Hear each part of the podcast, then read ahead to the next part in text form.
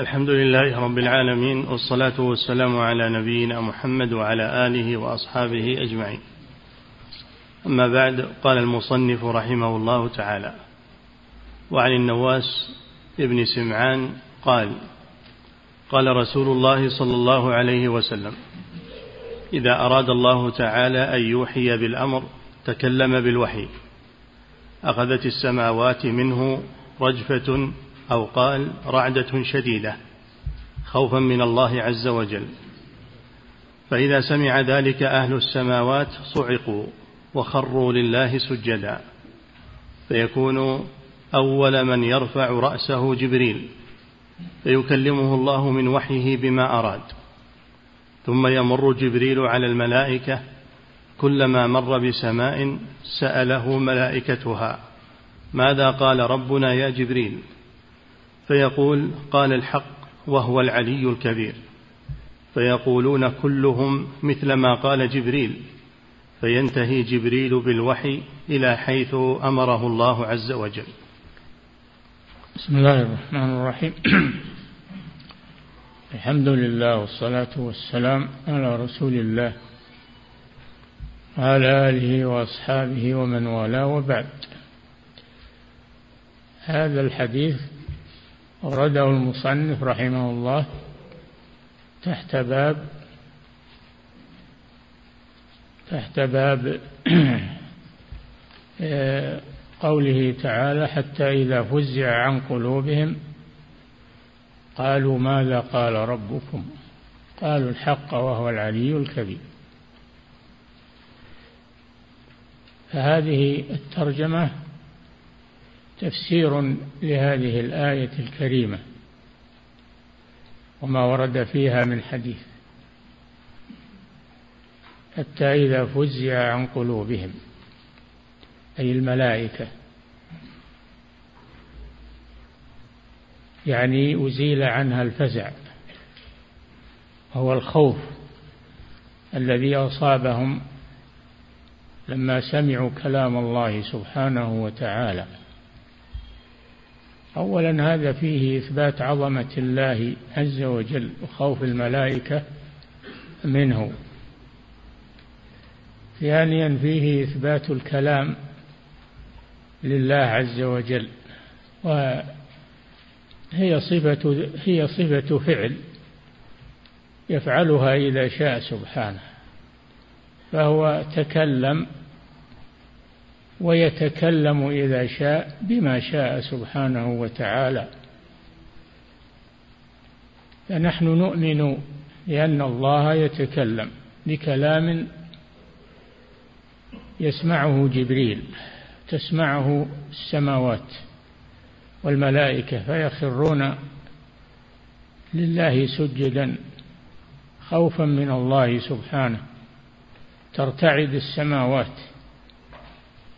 من كلامه سبحانه وتعالى. وفيه فضل جبريل عليه السلام وأنه الأمين على وحي الله. يتلقاه من الله ويبلغه حيث أمره الله من عباده. نعم. قال المؤلف رحمه الله هذا الحديث رواه ابن أبي حاتم بسنده كما ذكره العماد بن كثير في تفسيره. النواس ابن سمعان بكسر السين ابن خالد الكلابي ويقال الأنصاري صحابي ويقال إن أباه صحابي أيضا. قوله إذا أراد الله أن يوحي بالأمر إلى آخره. فيه النص على أن الله تعالى يتكلم بالوحي. نعم وأن الوحي كلام الله سبحانه. ومنه القرآن الكريم ومنه التوراة والإنجيل ومنه الأحاديث القدسية كلها من كلام الله سبحانه وتعالى. فهو يتكلم بما شاء إذا شاء سبحانه وتعالى. صفة فعلية يفعلها متى شاء. وأما كيف يتكلم فهذا لا نبحث فيه. كسائر صفات الله ما نبحث عن الكيفية وإنما نؤمن بالصفة ونؤمن بمعناها. وأما كيفيتها نكلها إلى الله سبحانه وتعالى. نعم. قوله إذا أراد الله أن يوحي بالأمر إلى آخره فيه النص على أن الله تعالى يتكلم بالوحي وهذا من حجة أهل السنة على النفاة لقولهم لم يزل الله متكلما إذا شاء. أهل السنة يقولون الله تكلم ويتكلم إذا شاء بما شاء. سبحانه فهو صفة فعلية. يفعلها إذا شاء سبحانه وتعالى بكلام يسمعه جبريل ويبلغه لمن أمره الله جل وعلا بتبليغه لأن جبريل هو الأمين على الوحي. نزل به الروح الأمين أي جبريل عليه السلام. والروح يعني القوي. نزل به الروح الأمين المؤتمن على ما يحمله الله سبحانه وتعالى. نعم. قوله أخذت السماوات منه رجفة السماوات مفعول مقدم والفاعل رجفة. أخذت السماوات منه رجفة السماوات بالكسر لأنه جمع مؤنث سالم وينصب بالكسرة نيابة عن الفتحة. نعم. أخذت السماوات منه رجفة السماوات مفعول مقدم والفاعل رجفة. أي أصاب السماوات من كلامه تعالى رجفة أي ارتجفت. نعم. وهو صريح في أنها تسمع كلامه تعالى. لأن السماوات تسمع كلام الله ولذلك ترتجف من خوف الله سبحانه وتعالى. وكل شيء سمعه بحسبه. كل شيء يسمع سماعا بحسبه. نعم. وهو صريح في أنها تسمع كلامه تعالى كما روى ابن أبي حاتم عن عكرمة قال إذا قضى الله امرا تكلم تبارك وتعالى رجفت السماوات والأرض والجبال وخرت الملائكة كلهم سجدا. نعم من هيبة الله سبحانه وتعالى وتعظيما لكلامه. فهذا فيه رد على الجهمية الخبثاء الذين ينفون كلام الله. ويؤولونه بأن الله خلق الكلام. خلق الكلام لا أنه يتكلم. تعالى الله عما يقولون. عذب الإمام أحمد وامتحن بسبب المعتزلة عند كلام الله عز وجل لأن الإمام أحمد يثبت كلام الله وهم ينفونه. وصاروا حول الخليفة المأمون وأثروا عليه أثروا على المأمون. فعذب الإمام أحمد وسجنه وجلده و... لكن الإمام أحمد ثبت. يقول هاتوا لي هاتوا لي دليلا هاتوا لي دليلا أصير إليه. عجزوا ولجأوا إلى القوة.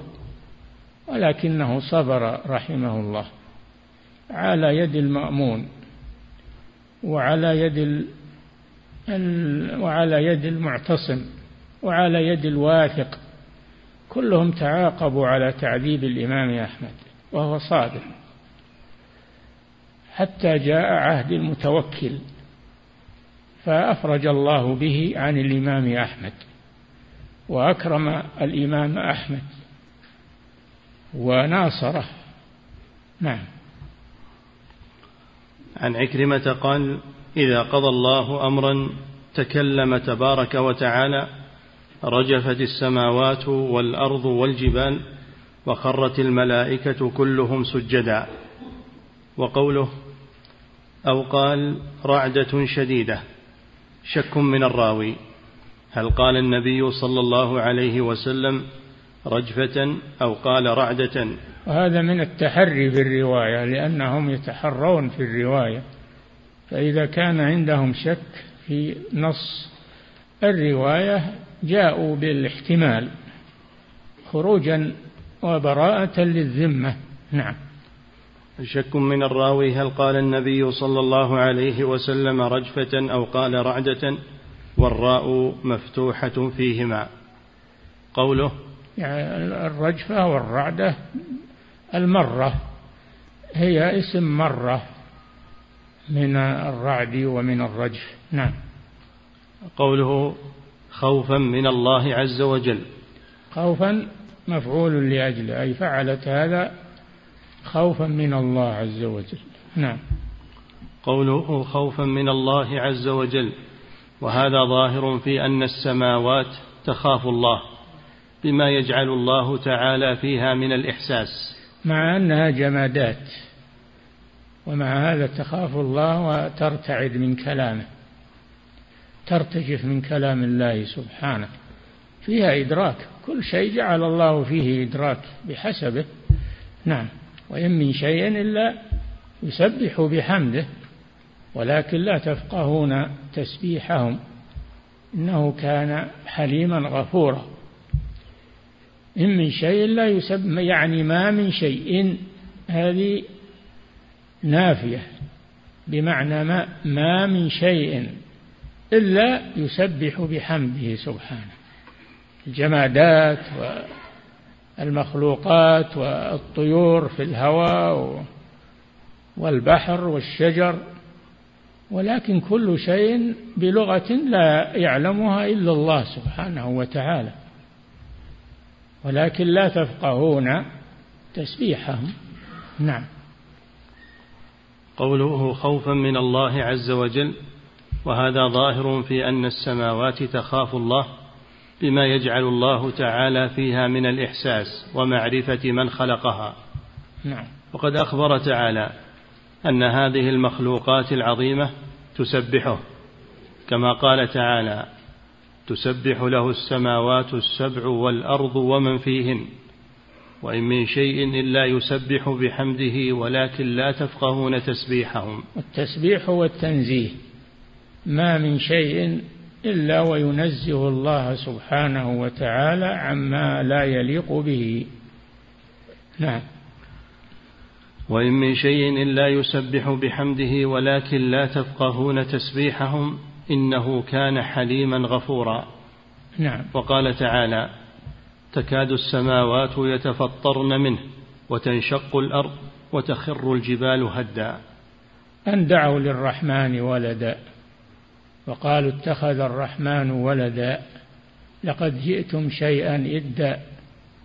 أي عظيما تكاد السماوات يتفطرن منه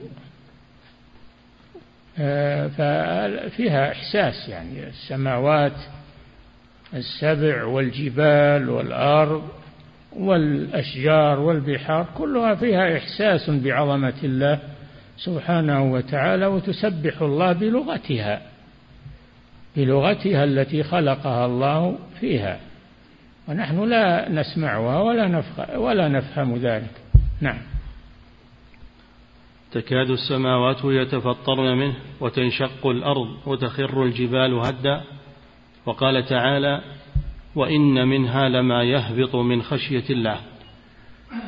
وإن منها لما يهبط من خشية الله. يعني من الحجارة. تهبط من خشية الله. تتواضع من خشية الله. نعم. وقد قرر العلامة ابن القيم رحمه الله أن هذه المخلوقات تسبح الله وتخشاه حقيقة واحتج بهذه الآيات ونحوها. نعم تخشاه وتسبحه بلغتها التي لا يعلمها إلا الله سبحانه وتعالى وهي جمادات. نعم. وفي البخاري عن ابن مسعود رضي الله عنه قال كنا نسمع تسبيح الطعام وهو يؤكل. نعم. وفي البخاري عن ابن مسعود رضي الله عنه قال كنا نسمع تسبيح الطعام وهو يؤكل. نعم الطعام يسبح الله كانوا يسمعون ذلك منه وهو يؤكل. نعم. وفي حديث أبي ذر رضي الله عنه أن النبي صلى الله عليه وسلم أخذ في يده حصيات فسمع لهن تسبيح الحديث. نعم الحصى سبح بيد الرسول صلى الله عليه وسلم وسمع الصحابة تسبيحه في كفه صلى الله عليه وسلم وهذا من معجزاته صلى الله عليه وسلم ليري الله العباد من آياته سبحانه وتعالى. نعم. وفي الصحيح قصة حنين الجدع الذي كان يخطب عليه النبي صلى الله عليه وسلم قبل اتخاذ المنبر. نعم لما أسس النبي صلى الله عليه وسلم مسجده على جذوع النخل وسقفه بالعريش والسعف كان يخطب يتكي على جذع. إذا خطب يتكي على جذع. جذع نخلة يخطب حتى صنع له المنبر جعل له درجات. فالنبي صلى الله عليه وسلم انتقل إلى المنبر عند ذلك حن إليه الجذع. حن الجذع لرسول الله صلى الله عليه وسلم. ألف رسول الله وأحبه.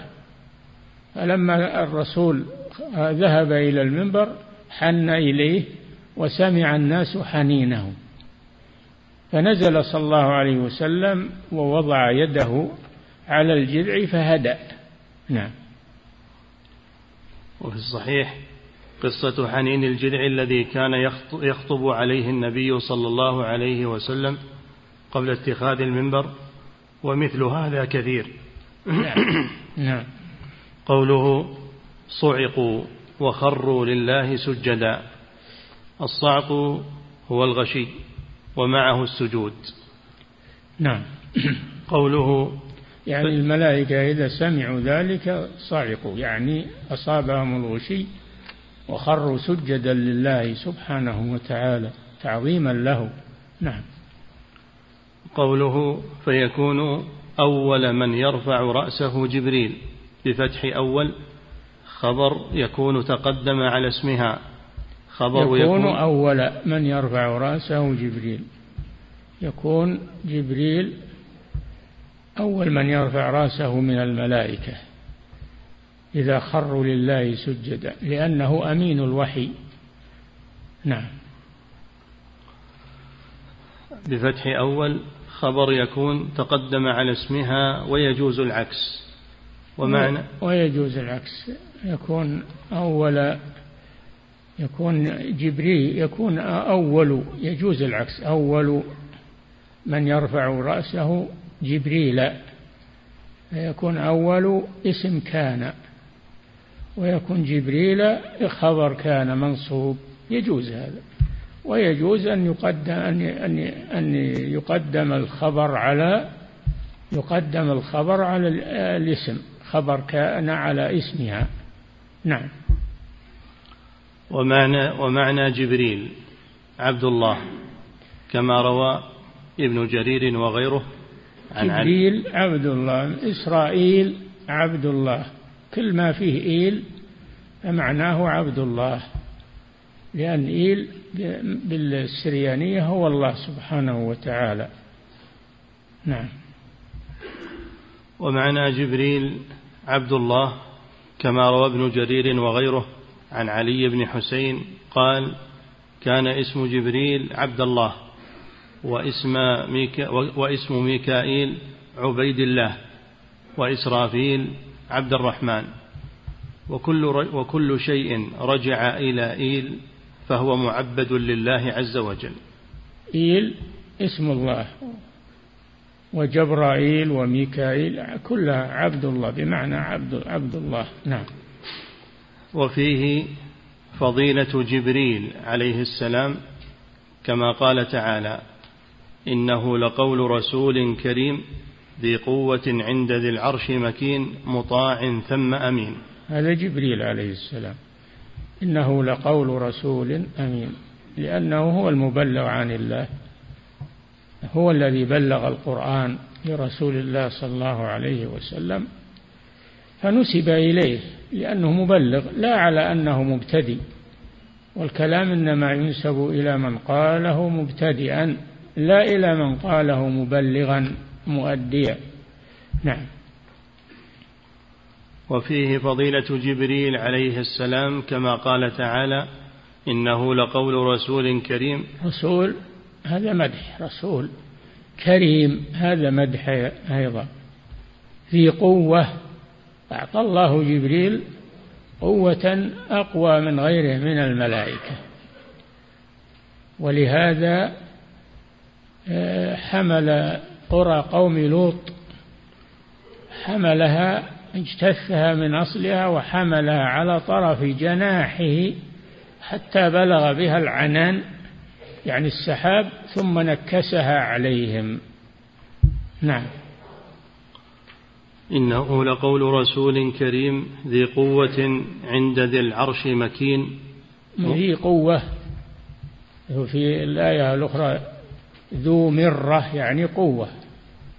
جبريل عليه السلام. فجبريل ذو قوة وذو مرة. والمرة هي القوة. نعم.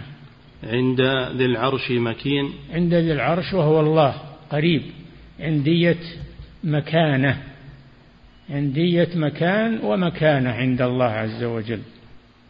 وهو أقرب الملائكة إلى الله عز وجل. نعم. عند ذي العرش مكين مطاع ثم أمين. مطاع في الملأ الأعلى. مطاع ثم ثم اسم إشارة أي في الملأ الأعلى. أمين. أمين على ما اؤتمن عليه من وحي الله عز وجل. نعم. قال ابن كثير رحمه الله إنه لتبليغ رسول كريم. قول ما هو القول أنه قاله جبريل الذي قال هو الله وإنما جبريل مبلغ عن الله عز وجل. فنسب القول إليه لأنه مبلغ فقط. نعم. قال أبو صالح في الآية قال جبريل يدخل في سبعين حجابا من نور بغير إذن. قريب من الله سبحانه وتعالى. والله جل وعلا دونه الحجاب حجاب النور. أنوار دونه سبحانه. لا يرى لا يرى في الدنيا ولا يراه أحد في الدنيا. إنما المؤمنون لأن ما أحد يستطيع أن يرى الله. لا يستطيع أحد أن يرى الله سبحانه وتعالى في الدنيا. يحترق. يحترق. لما تجلى للجبل جعله دكا. قال لما قال موسى عليه السلام ربي أرني أنظر إليك. قال لن تراني ولكن انظر إلى الجبل. فإن استقر مكانه فسوف تراني. فلما تجلى ربه للجبل جعله دكا وخر موسى صعقا يعني مغشيا عليه. فلما أفاق قال سبحانك تبت إليك وأنا أول المؤمنين. نعم. قال أبو صالح في الآية قال جبريل يدخل في سبعين حجابا من نور بغير إذن ولأحمد بإسناد صحيح عن ابن مسعود رضي الله عنه قال رأى رسول الله صلى الله عليه وسلم جبريل في صورته وله صورته الملكية.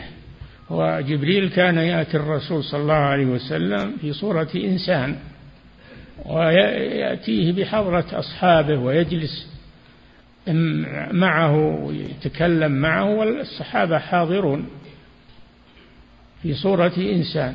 في صورة دحية الكلبي وكان دحية رجلا جميلا له منظر حسن فكان جبريل يتمثل به ويأتي إلى الرسول بصورته.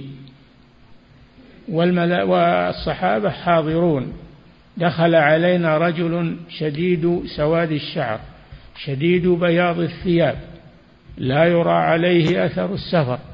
ولا يعرفه منا أحد. هذا من هو؟ جبريل عليه السلام. نعم. ولأحمد بإسناد صحيح عن ابن مسعود رضي الله عنه قال رأى رسول الله صلى الله عليه وسلم جبريل في صورته وله نعم. الرسول رأى جبريل مرتين. مرة ليلة المعراج عند سدرة المنتهى. المرة الثانية رآه وهو في بطحاء مكة. رآه بين السماء والأرض. له ستمائة جناح. كل جناح منها سد الأفق. نعم. ولقد رآه نزلة أخرى عند سدرة المنتهى. نعم. هذا ليلة المعراج. نعم. عن ابن مسعود رضي الله عنه قال رأى رسول الله صلى الله عليه وسلم جبريل في صورته وله ستمائة جناح كل جناح قد سد الأفق يسقط من جناحه من التهاويل والدر والياقوت ما الله به عليم. نعم. فإذا كان هذا عظم هذه المخلوقات فخالقها أعظم وأجل وأكبر. نعم. فكيف يسوى به غيره في العبادة؟ دعاء وخوفا ورجاء وتوكلا. وغير ذلك من العبادات التي لا يستحقها غيره. كيف يسوى المخلوق بهذا الخالق العظيم فيعبد معه؟ من الأصنام والأشجار والأحجار والأموات. ولهذا يقولون يوم القيامة إذا إذا ألقوا في النار هم ومن عبدهم.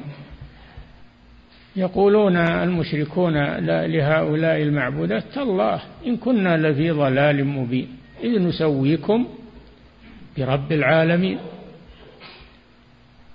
يعني عرفوا خطأهم لكن فات الأوان. نعم. فإذا كان هذا عظم هذه المخلوقات فخالقها أعظم وأجل وأكبر فكيف يسوى به غيره في العبادة؟ دعاء وخوفا ورجاء وتوكلا وغير ذلك من كما العبادات. كما يفعله المشركون. نعم. اتخذوا من دون الله آلهة لا يخلقون شيئا وهم يخلقون ولا يملكون لأنفسهم نفعا ولا ضرا ولا موتا ولا حياة ولا نشورا. نعم. فكيف يسوى به غيره في العبادة دعاء وخوفا ورجاء وتوكلا وغير ذلك من العبادات التي لا يستحقها غيره نعم. فانظر فانظر إلى حال الملائكة وشدة خوفهم من الله تعالى نعم. وقد قال تعالى بل عباد مكرمون لا يسبقونه بالقول وهم بأمره يعملون يعلم ما بين أيديهم وما خلفهم ولا يشفعون إلا لمن ارتضى وهم من خشيته مشفقون. ومن يقل منهم إني إله من دونه فذلك نجزيه جهنم كذلك نجزي الظالمين. نعم قالوا اتخذ الله ولدا سبحانه نزه نفسه عن اتخاذ الولد لأن الولد جزء من الوالد ويشبه الوالد والله لا شبيه له. وليس له جزء من خلقه وجعلوا له من عباده جزءا يعني ولدا لأن الولد جزء من الوالد. جعلوا له من عباده جزءا. فالله لا يقاس به أحد ولا يشبهه أحد من خلقه سبحانه. كيف يشبه المخلوق الضعيف بالخالق؟ العظيم القادر على كل شيء لكن انتكاس العقول يصل إلى أغرب من هذا. نعم. فانظر إلى حال الملائكة وشدة خوفهم من الله تعالى وقد قال تعالى بل عباد مكرمون لا يسبقونه بالقول وهم بأمره يعملون. يعلم ما بين أيديهم وما خلفهم ولا يشفعون إلا لمن ارتضى. ولا يشفعون يوم القيامة إلا لمن ارتضى. هذا أحد شرطي الشفاعة أن يرضى الله للشافع أن يشفع وأن يكون المشفوع فيه ممن رضي الله عمله من أهل التوحيد. نعم. ولا يشفعون إلا لمن ارتضى وهم من خشيته مشفقون ومن يقل منهم إني إله من دونه فذلك نجزيه جهنم كذلك نجزي الظالمين. لو أن أحدا من الملائكة عليهم السلام قال إني إله من دونه لجازاه الله بجهنم. فكيف بغيره؟ كيف بغير الملائكة؟ نعم. قوله فينتهي جبريل بالوحي إلى حيث أمره الله عز وجل من السماء والأرض. وهذا تمام الحديث والآيات المذكورة في هذا الباب والأحاديث تقرر التوحيد الذي هو مدلول شهادة أن لا إله إلا الله فإن الملك العظيم الذي تصعق الأملاك من كلامه خوفا منه ومهابة وترجف منه المخلوقات الكامل في ذاته وصفاته وعلمه وقدرته وملكه وعزه وغناه عن جميع خلقه. وافتقارهم جميعهم إليه ونفوذ قدره وتصرفه فيهم لعلمه وحكمته. لا يجوز شرعا ولا عقلا أن يجعل له شريك من خلقه في العبادة التي هي حقه عليهم.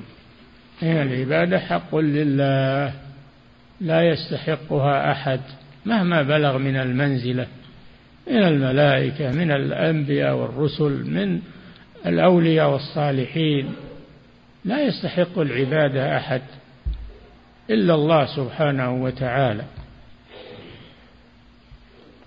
وما خلقت الجن والإنس إلا ليعبدون. العبادة حق لله سبحانه وتعالى. نعم. لا يجوز شرعا ولا عقلا. أتدري ما حق العباد على الله؟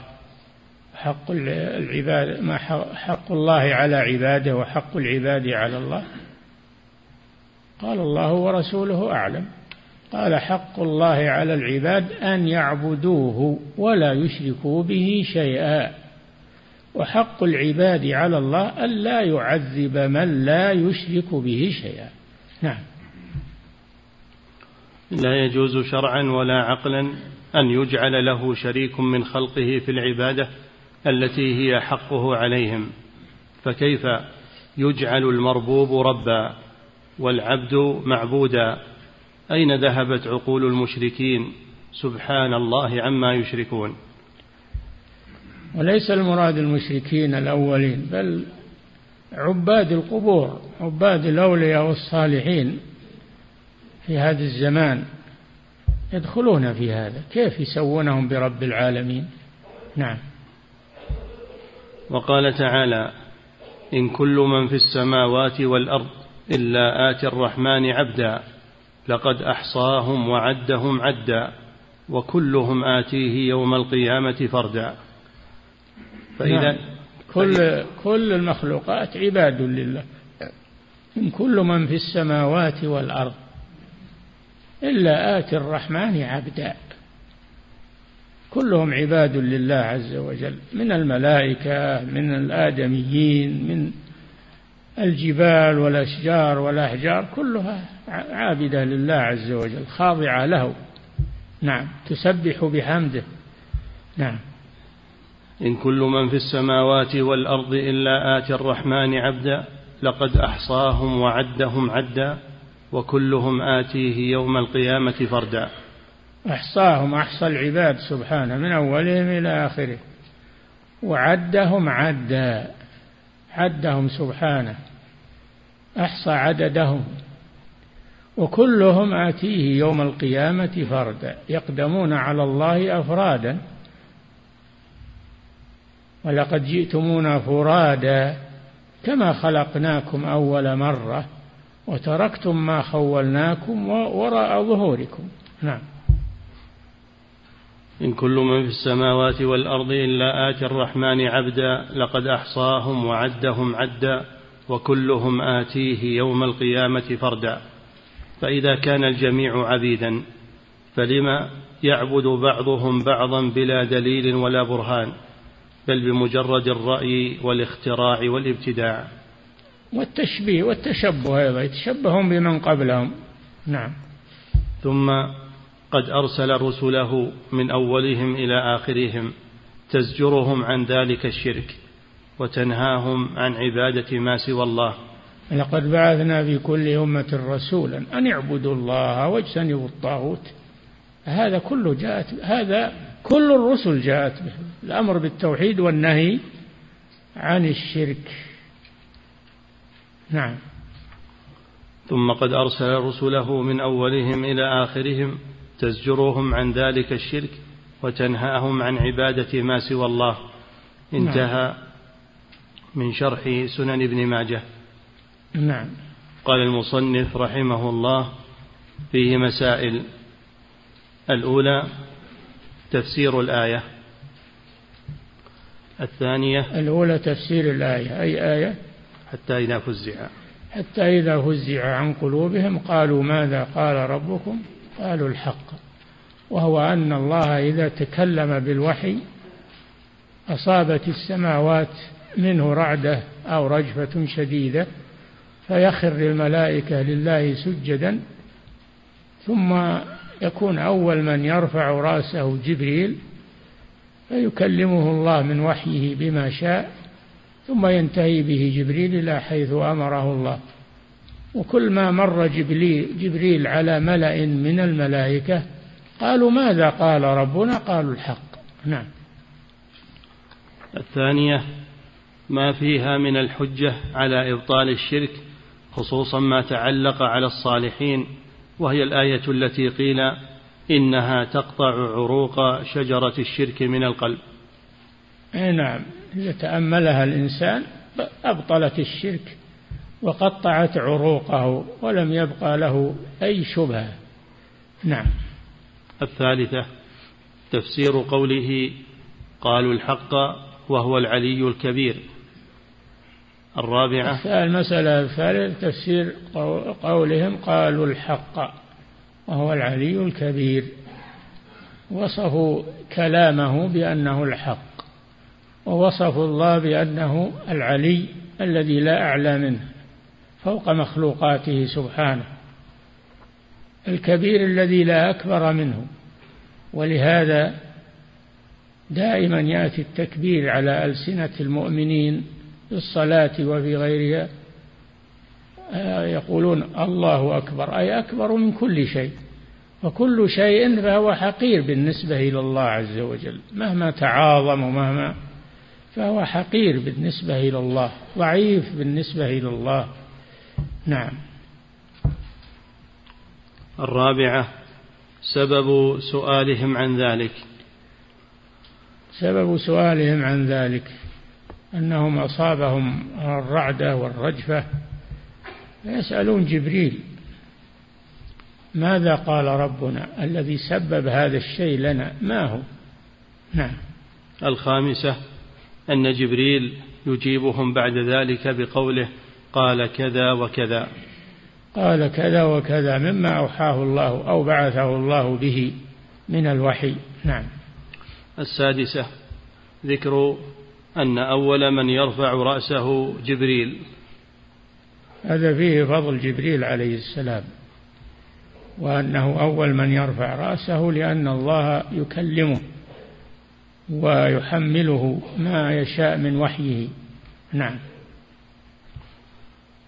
السابعة أنه يقوله أنه يقول لأهل السماوات كلهم لأنهم يسألونه. لأهل السماء كل ما مر على ملأ من الملائكة قالوا ماذا؟ قال ربنا. قالوا الحق وهو العلي الكبير. يقول جبريل قال الحق فيقولون هم يقولون هم الحق قال الحق. نعم يرددون ما قاله جبريل عليه السلام. نعم. الثامنة أن الغشي يعم أهل السماوات كلهم الغشي. أن الغشي يعم أهل السماوات كلهم. نعم حتى جبريل يصيبه الغشي. كلهم تصيبهم الغشي. ولهذا أول من يرفع رأسه من الغشي جبريل عليه السلام. نعم. التاسعة ارتجاف السماوات بكلام الله. نعم أخذت السماوات منه رجفها وقال رعدة شديدة. السماوات يعني قوية سميكة ومع هذا ترتجف من هيبة كلام الله سبحانه وتعالى. نعم. العاشرة أن جبرائيل هو الذي ينتهي بالوحي إلى حيث أمره الله. نعم أن الوحي يعني ينزل به جبريل إلى من أمره الله أن يبلغه إياه من رسله وأنبيائه فيبلغه بأمانة لا ينقص ولا يزيد عليه الصلاة والسلام. نعم. الحادية عشرة ذكر استراق الشياطين. إيه نعم كيفية استراق الشياطين وأنهم إيه، يركب بعضهم بعضا في الجو في الهواء حتى يصلوا إلى العنان يعني إلى موطن السحاب حيث يسمعون الملائكة وهم يتكلمون فيخطفون من كلام الملائكة ما يخطفون ويلقونه إلى الكهان فيكذبون فيكذب الكهان مع الكلمة الواحدة من التي سمعت من السماء يكذبون معها مئة كذبة. وهذه الكلمة الحق يروجون بها الباطل. هذا من لبس الحق بالباطل نعم. الثانية عشرة صفة ركوب بعضهم بعضا. نعم. كما وصف الراوي. نعم. الثالثة الثالثة عشرة إرسال الشهب. أن الشهب التي ترسل من السماء أنها ترسل لإحراق مسترق السمع. منهم من يدركه الشهاب قبل أن يلقي الكلمة التي سمعها ومنهم من يلقي, آه، من يلقي الكلمة قبل أن يدركه الشهاب يلقيها إلى الكهان. نعم. الرابعة عشرة أنه تارة يدركه الشهاب قبل أن يلقيها وتارة يلقيها في أذن في أذن وليه من الإنس قبل أن يدركه. وليه هو الكاهن الكاهن. هل أنبئكم على من تنزل الشياطين؟ تنزل على كل أفاك أثيم. يلقون يلقون السمع وأكثرهم كاذبون. نعم. الخامسة عشرة كون الكاهن يصدق بعض الأحيان. كلمة واحدة ويكذب معها مئة كذبة. نعم فيصدقه الناس في هذه الكذبات المئة بسبب كلمة واحدة حق سمعت من الوحي. نعم. السادسة عشرة كونه يكذب معها مئة كذبة. نعم. السابعة عشرة أنه لم يصدق أنه لم يصدق كذبه إلا بتلك الكلمة التي سمعت من السماء. أي نعم هو هذا المقصود بالتلبيس. يجعل هذه الكلمة مع ما كذبه مئة كذبة فيها واحدة سمعت من السماء. هذا من لبس الحق بالباطل من أجل أن يقبل من أجل أن يقبل كلام الكاهن. نعم. ولا ما هو محبة للوحي؟ ما هو محبة. ولكن من باب التلبيس على الناس. نعم. الثامنة عشرة قبول النفوس للباطل كيف يتعلقون بواحدة ولا يعتبرون بمئة؟ نعم النفوس معلقة بالباطل. يصدقون مئة كذبة بسبب كلمة واحدة من الحق. مئة كذبة. نعم. التاسعة عشرة. كونهم يتلقى بعضهم من بعض تلك الكلمة ويحفظونها ويستدلون بها. نعم يعني الكهان. نعم. العشرون. إثبات الصفات خلافا للأشعرية المعطلة. إثبات صفات الله عز وجل من ومنها الكلام. كلام الله سبحانه ومنها بما شاء من إثبات المشيئة ومنها ما جاء في الحديث من صفات الله. فأهل السنة والجماعة يثبتون الأسماء والصفات كما وردت والجهمية والمعطلة ينفونها ويحرفونها ويؤولونها وليس لله عندهم أسماء ولا صفات. نعم. الحادية والعشرون التصريح بأن تلك الرجفة والغشي كان خوفا من الله عز وجل. اي نعم أن ما يصيب السماوات ويصيب الملائكة من الرعده والرجفة والغشي أنه بسبب كلام الله حينما يسمعونه ففيه إجلال الله وتعظيمه تعظيم كلامه سبحانه وتعالى. لو أنزلنا هذا القرآن على جبل لرأيته خاشعا متصدعا من خشية الله. نعم. الثانية والعشرون أنهم يخرون لله سجدا. أنهم يخرون يعني الملائكة يخرون لله سجدا تعظيما له سبحانه وإجلالا له وخوفا منه. نعم. قال المصنف رحمه الله باب الشفاعة. يكفي نقف عند هذا. ويكون هذا الدرس نقف عنده إلى بداية الفصل الثاني إن شاء الله من الدراسة. نعم. فضيلة الشيخ وفقكم الله. كلام الله سبحانه وتعالى هل يقال بأنه صفة ذاتية فعلية؟ صفة فعلية. نعم. فضيلة الشيخ. صفة فعلية يفعلها إذا شاء. أما الذاتية هذه لازمة له سبحانه وتعالى لا تنفك عنه. نعم. فضيلة الشيخ وفقكم الله. يقول السائل ما معنى يسبح بحمده؟ ينزهه يسبح ينزهه بحمده. نعم. فضيلة الشيخ وفقكم الله. يقول هل في الآخرة يرى الله سبحانه وتعالى؟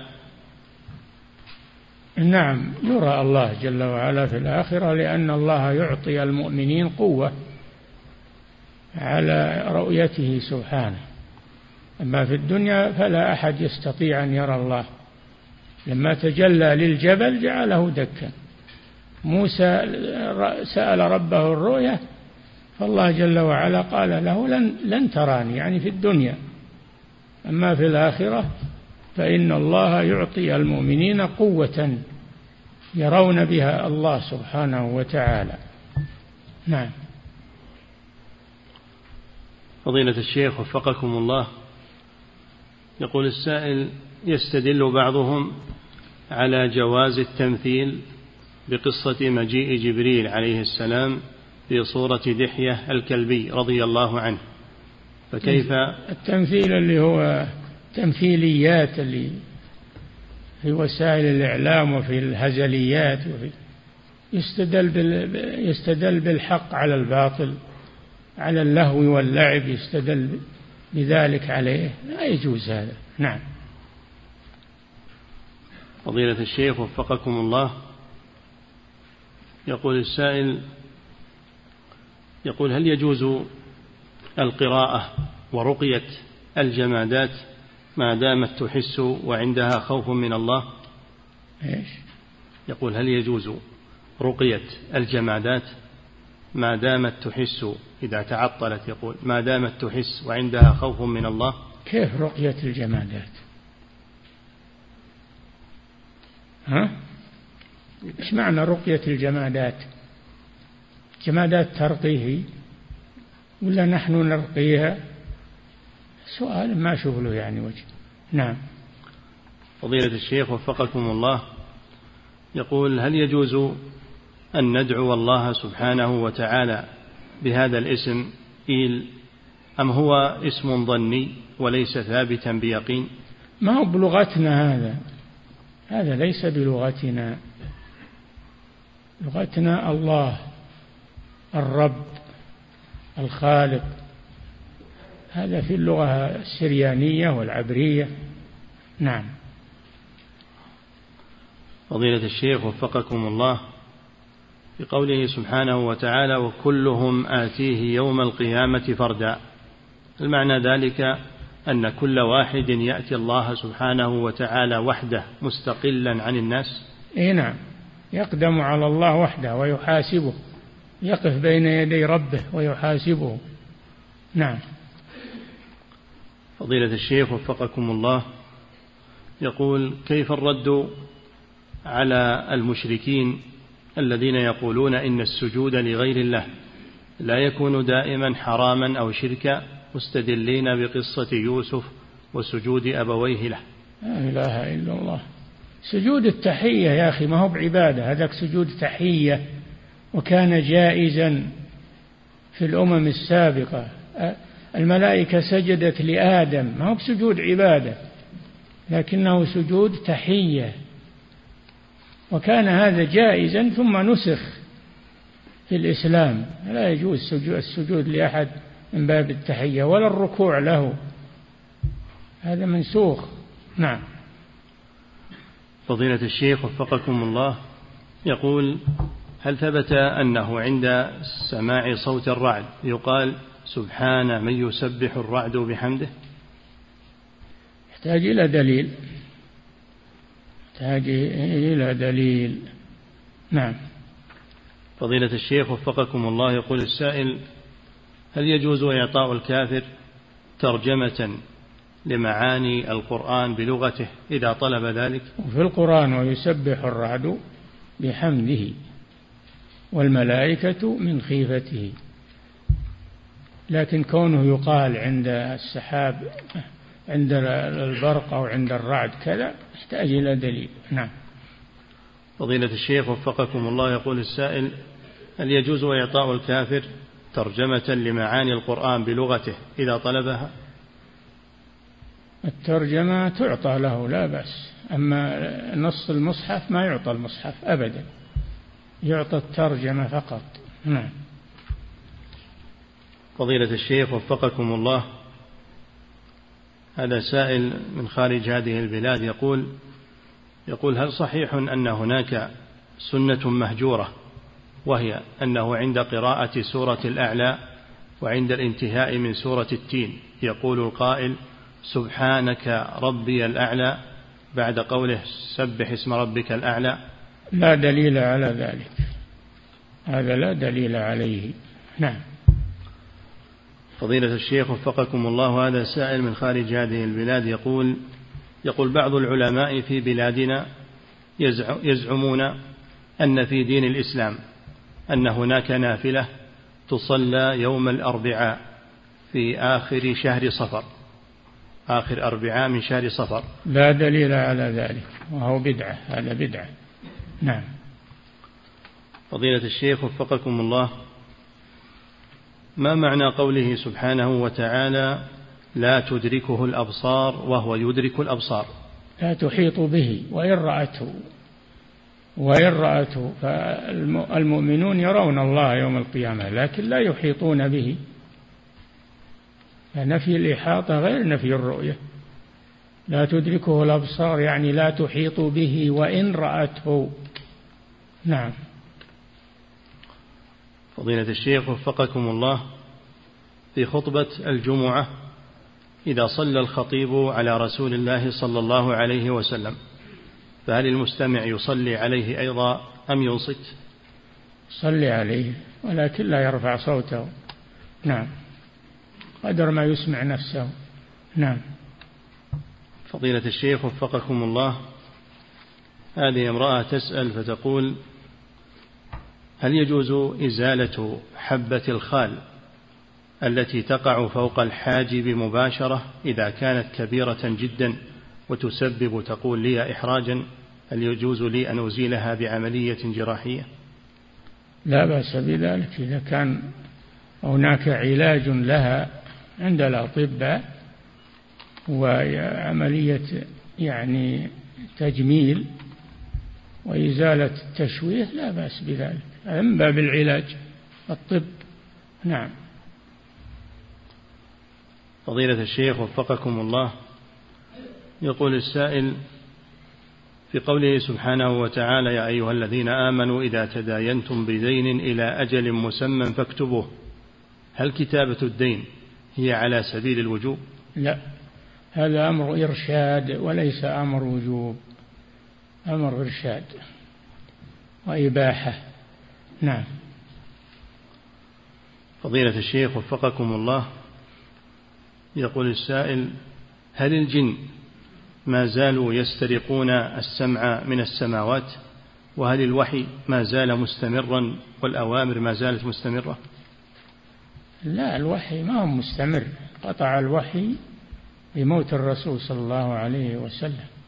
ولكن يسمعون كلام الملائكة يسمعون كلام الملائكة ويلقونه إلى الكهان. الملائكة ما زالت تتكلم في العنان وفي السماء. نعم. فضيلة الشيخ وفقكم الله. يقول ذكرتم حفظكم الله أن الوحي كلام الله سبحانه وتعالى. فهل يدخل في ذلك الحديث القدسي؟ نعم هو من كلام الله عز وجل لكن قد يكون صحيحا وقد يكون ضعيفا وقد يكون موضوعا. يدخله ما يدخل الأسانيد. نعم.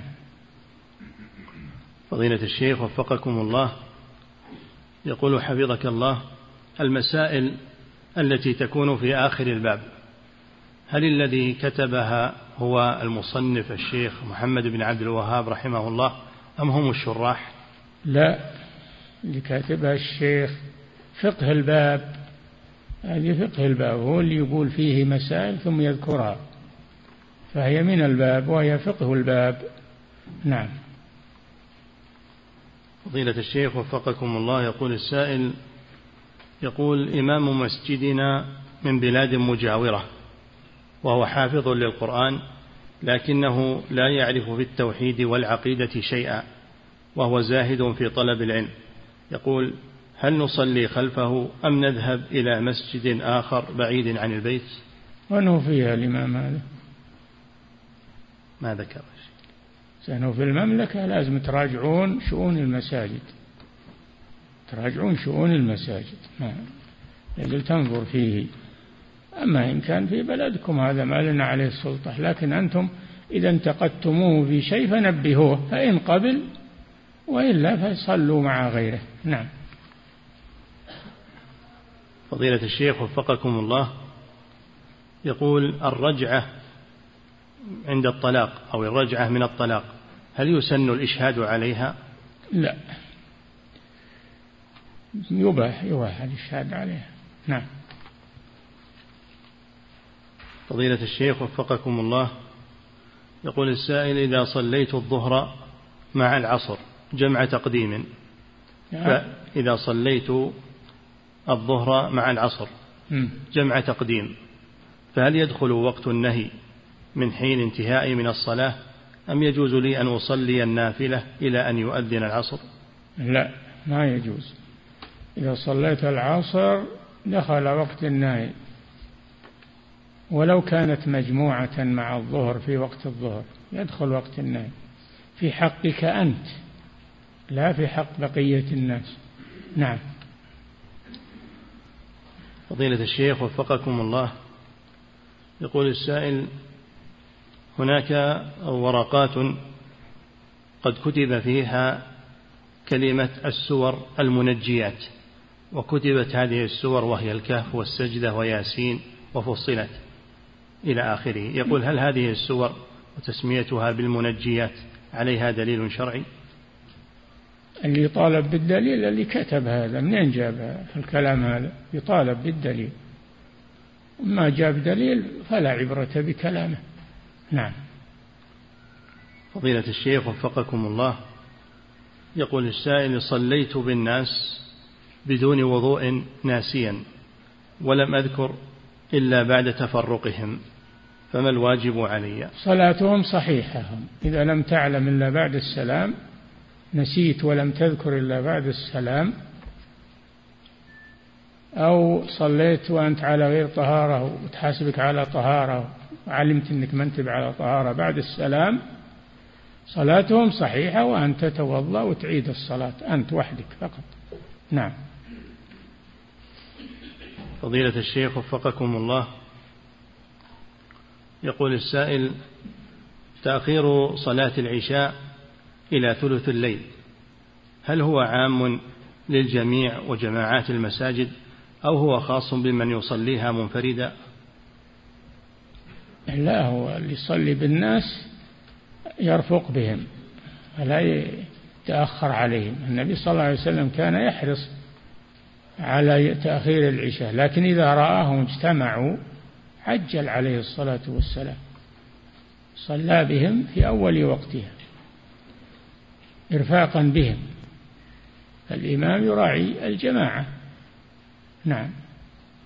أما إذا صلى وحده أو مع جماعة يؤثرون التأخير فلا بأس أن يؤخر إلى ثلث الليل أو إلى نصف الليل. نعم. فضيلة الشيخ وفقكم الله. هذا سائل يقول نويت أن أعتمر عن أمي ولكن عندما لبيت في الميقات نسيت أن أذكر اسمها ولم أتذكر إلا في السعي. ما هو بلازم ما دام أنك ناويها عن أمك تكفي النية ولو لم تتلفظ باسمها. نعم تكفي النية. نعم. فضيلة الشيخ وفقكم الله. وهذا سائل يقول اعتمرت قبل شهر أنا وأولادي الاثنين يقول وهما صغار فاضطررت أن أخيط لهم الإحرام خياطة حتى يثبت عليهم ولا تنكشف عوراتهم. يقول فهل علي شيء في ذلك؟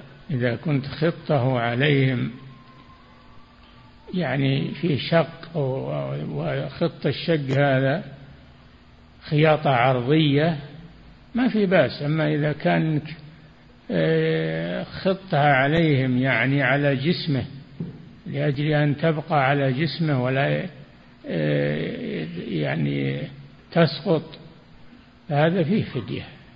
أنت ألبستهم المخيط هذا فيه فدية مخيرة.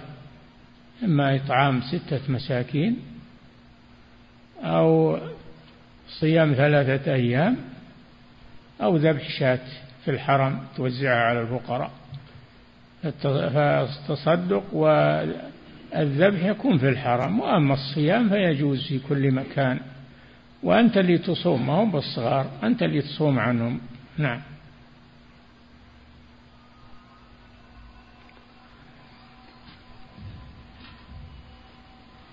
الله أكبر. الله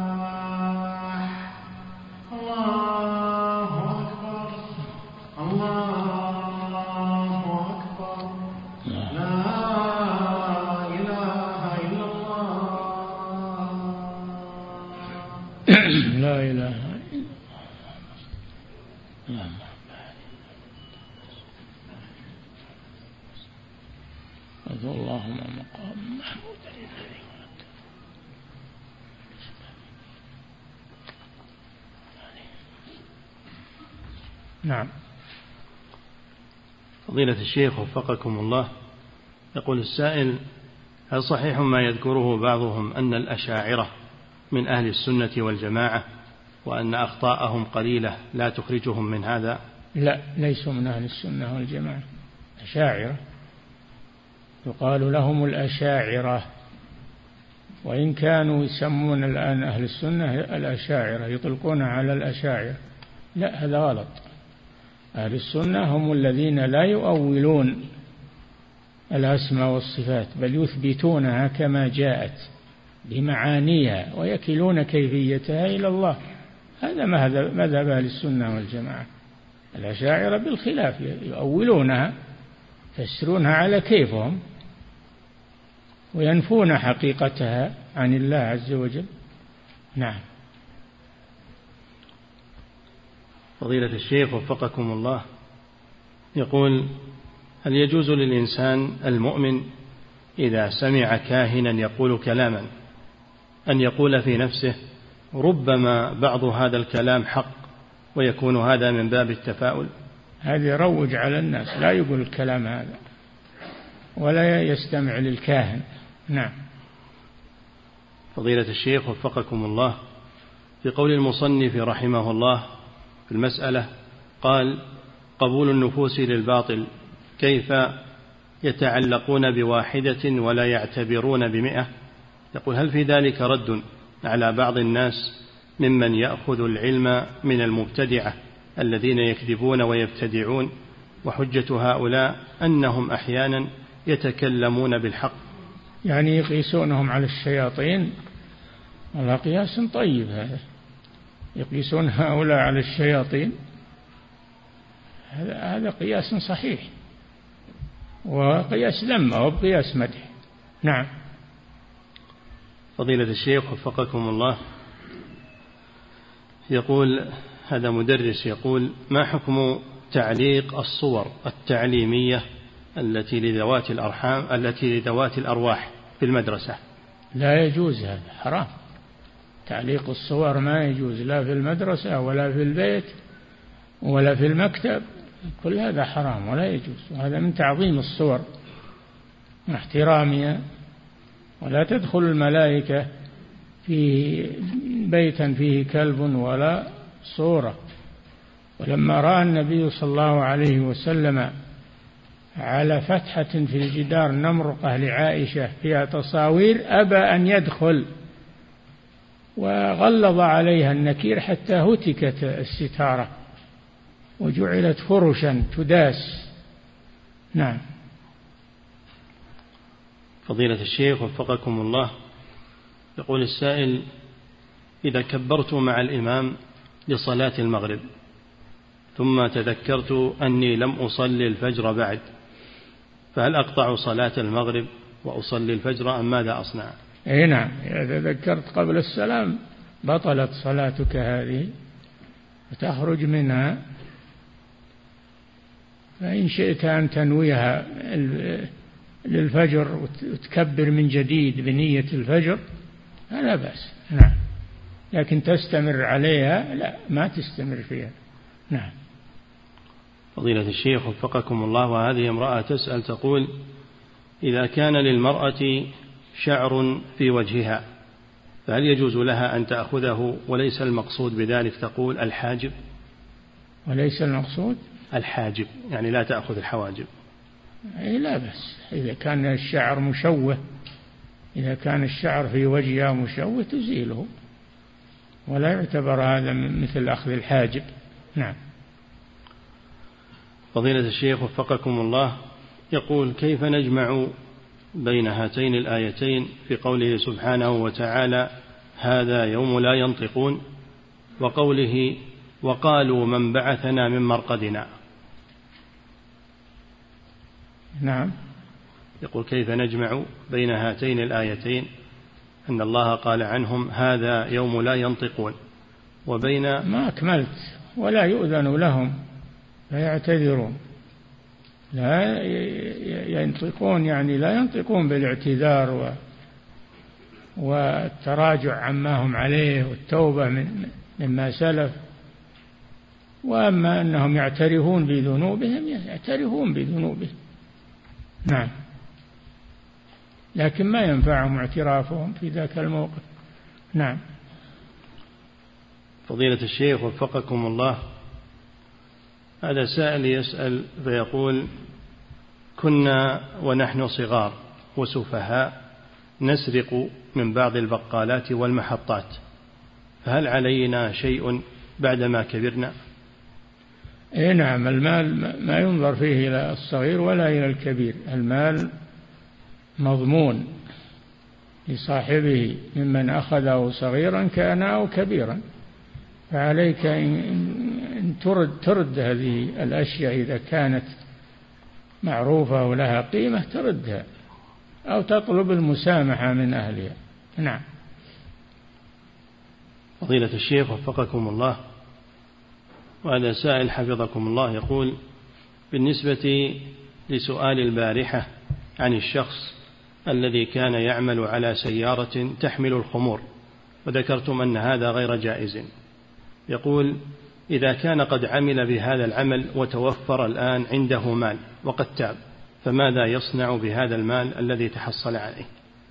يخرجه يوزعه على المحتاجين يخرجه ولا يتموله يوزع على المحتاجين تخلصا منه تخلصا منه لا على أنه صدقة وإنما هو تخلص. نعم. فضيلة الشيخ وفقكم الله يقول السائل هذا رجل يقول هل يجوز لي إلقاء السلام على جاراتي من النساء مع العلم بأنهن من كبار السن؟ إيه؟ جاراته. نعم من النساء يقول. جاراته إيش؟ سم؟ جاراته. إي جيران. جيران يعني؟ نعم. إيه. إيه ما في بأس إذا ما في فتنة ما في بأس. نعم. فضيلة الشيخ وفقكم الله. هذا سائل يقول هل يجوز لبس القفازات والصلاة بها لا سيما مع وجود البرد؟ لا بأس بذلك بس ما تمسح عليها ما تمسح عليها مثل الجوارب والخفاف. نعم تنزعها للغسل وإذا غسلت ونشفت يديك تلبسها للدفء. صلي بها ما في بس نعم. فضيلة الشيخ وفقكم الله يقول السائل بالنسبة حفظكم الله لاختلاف أهل العلم في مسألة ما هو الأفضل السكنى في مكة أو المدينة؟ يقول ما هو الراجح في ذلك؟ لا شك أن مكة أنها أفضل. مكة عند جمهور أهل العلم أفضل من المدينة. والسكنى في مكة أفضل من السكنى في المدينة الصلاة في المسجد الحرام عن مئة ألف صلاة المسجد النبوي عن ألف صلاة. وين الفرق بين بين التضعيف هذا؟ ألف مئة ألف صلاة إلى ألف صلاة فقط؟ ما في مقاربة. فمكة أفضل بلا شك. وإن كان بعض المغاربة يفضلون المدينة على على مكة لكن هذا مرجوح. نعم. فضيلة الشيخ وفقكم الله. يقول السائل ما حكم وضع وضع وليمة من أجل ختم القرآن؟ ما في بأس من باب إظهار الفرح والسرور والاحتفال بختم القرآن ما في بأس. تشجيع للخاتم وشكر للنعمة و... نعم. فضيلة الشيخ وفقكم الله لقمان هل هو نبي أو رسول؟ لقمان عبد صالح. لقمان عبد صالح. وليس نبيا ولا رسولا. نعم. فضيلة الشيخ وفقكم الله. يقول السائل هل يجب على المرء أن يعيد الصلوات التي تركها أو أن يقضي الصلوات التي تركها وإن كانت كثيرة؟ إذا كان باستطاعته قضاؤها يقضيها أما إذا كانت كثيرة ويشق عليه قضاؤها فيتوب إلى الله ويحافظ على الصلاة مستقبلا. ويستغفر الله عما فات. نعم. فضيلة الشيخ وفقكم الله يقول السائل أقمت يقول أنا من أهل الرياض وذهبت إلى مكة وأقمت فيها أكثر من أربعة أيام. ثم أردت أن أرجع إلى الرياض فصليت الظهر في الحرم فهل لي أن أجمع العصر العصر معها؟ كم مقام في مكة؟ أكثر من أربعة أيام. لا ما ما يجمع معها لأنه انقطع الجمع. بالإقامة التي تزيد على أربعة أيام. نعم. فضيلة الشيخ وفقكم الله يقول بالنسبة للحديث القدسي هل له حكم القرآن من حيث أنه لا يمسه إلا المطهرون ولا لا. ولا يقرأه الجنوب؟ لا لا. ليس له حكم القرآن. فلا يمسه إلا المطهرون ولا ولكن ولا لأنه معجز بألفاظه. ما هو معجز بألفاظه؟ له حكم الوحي من الله عز وجل أنه من كلام الله. أنه من كلام الله قد يكون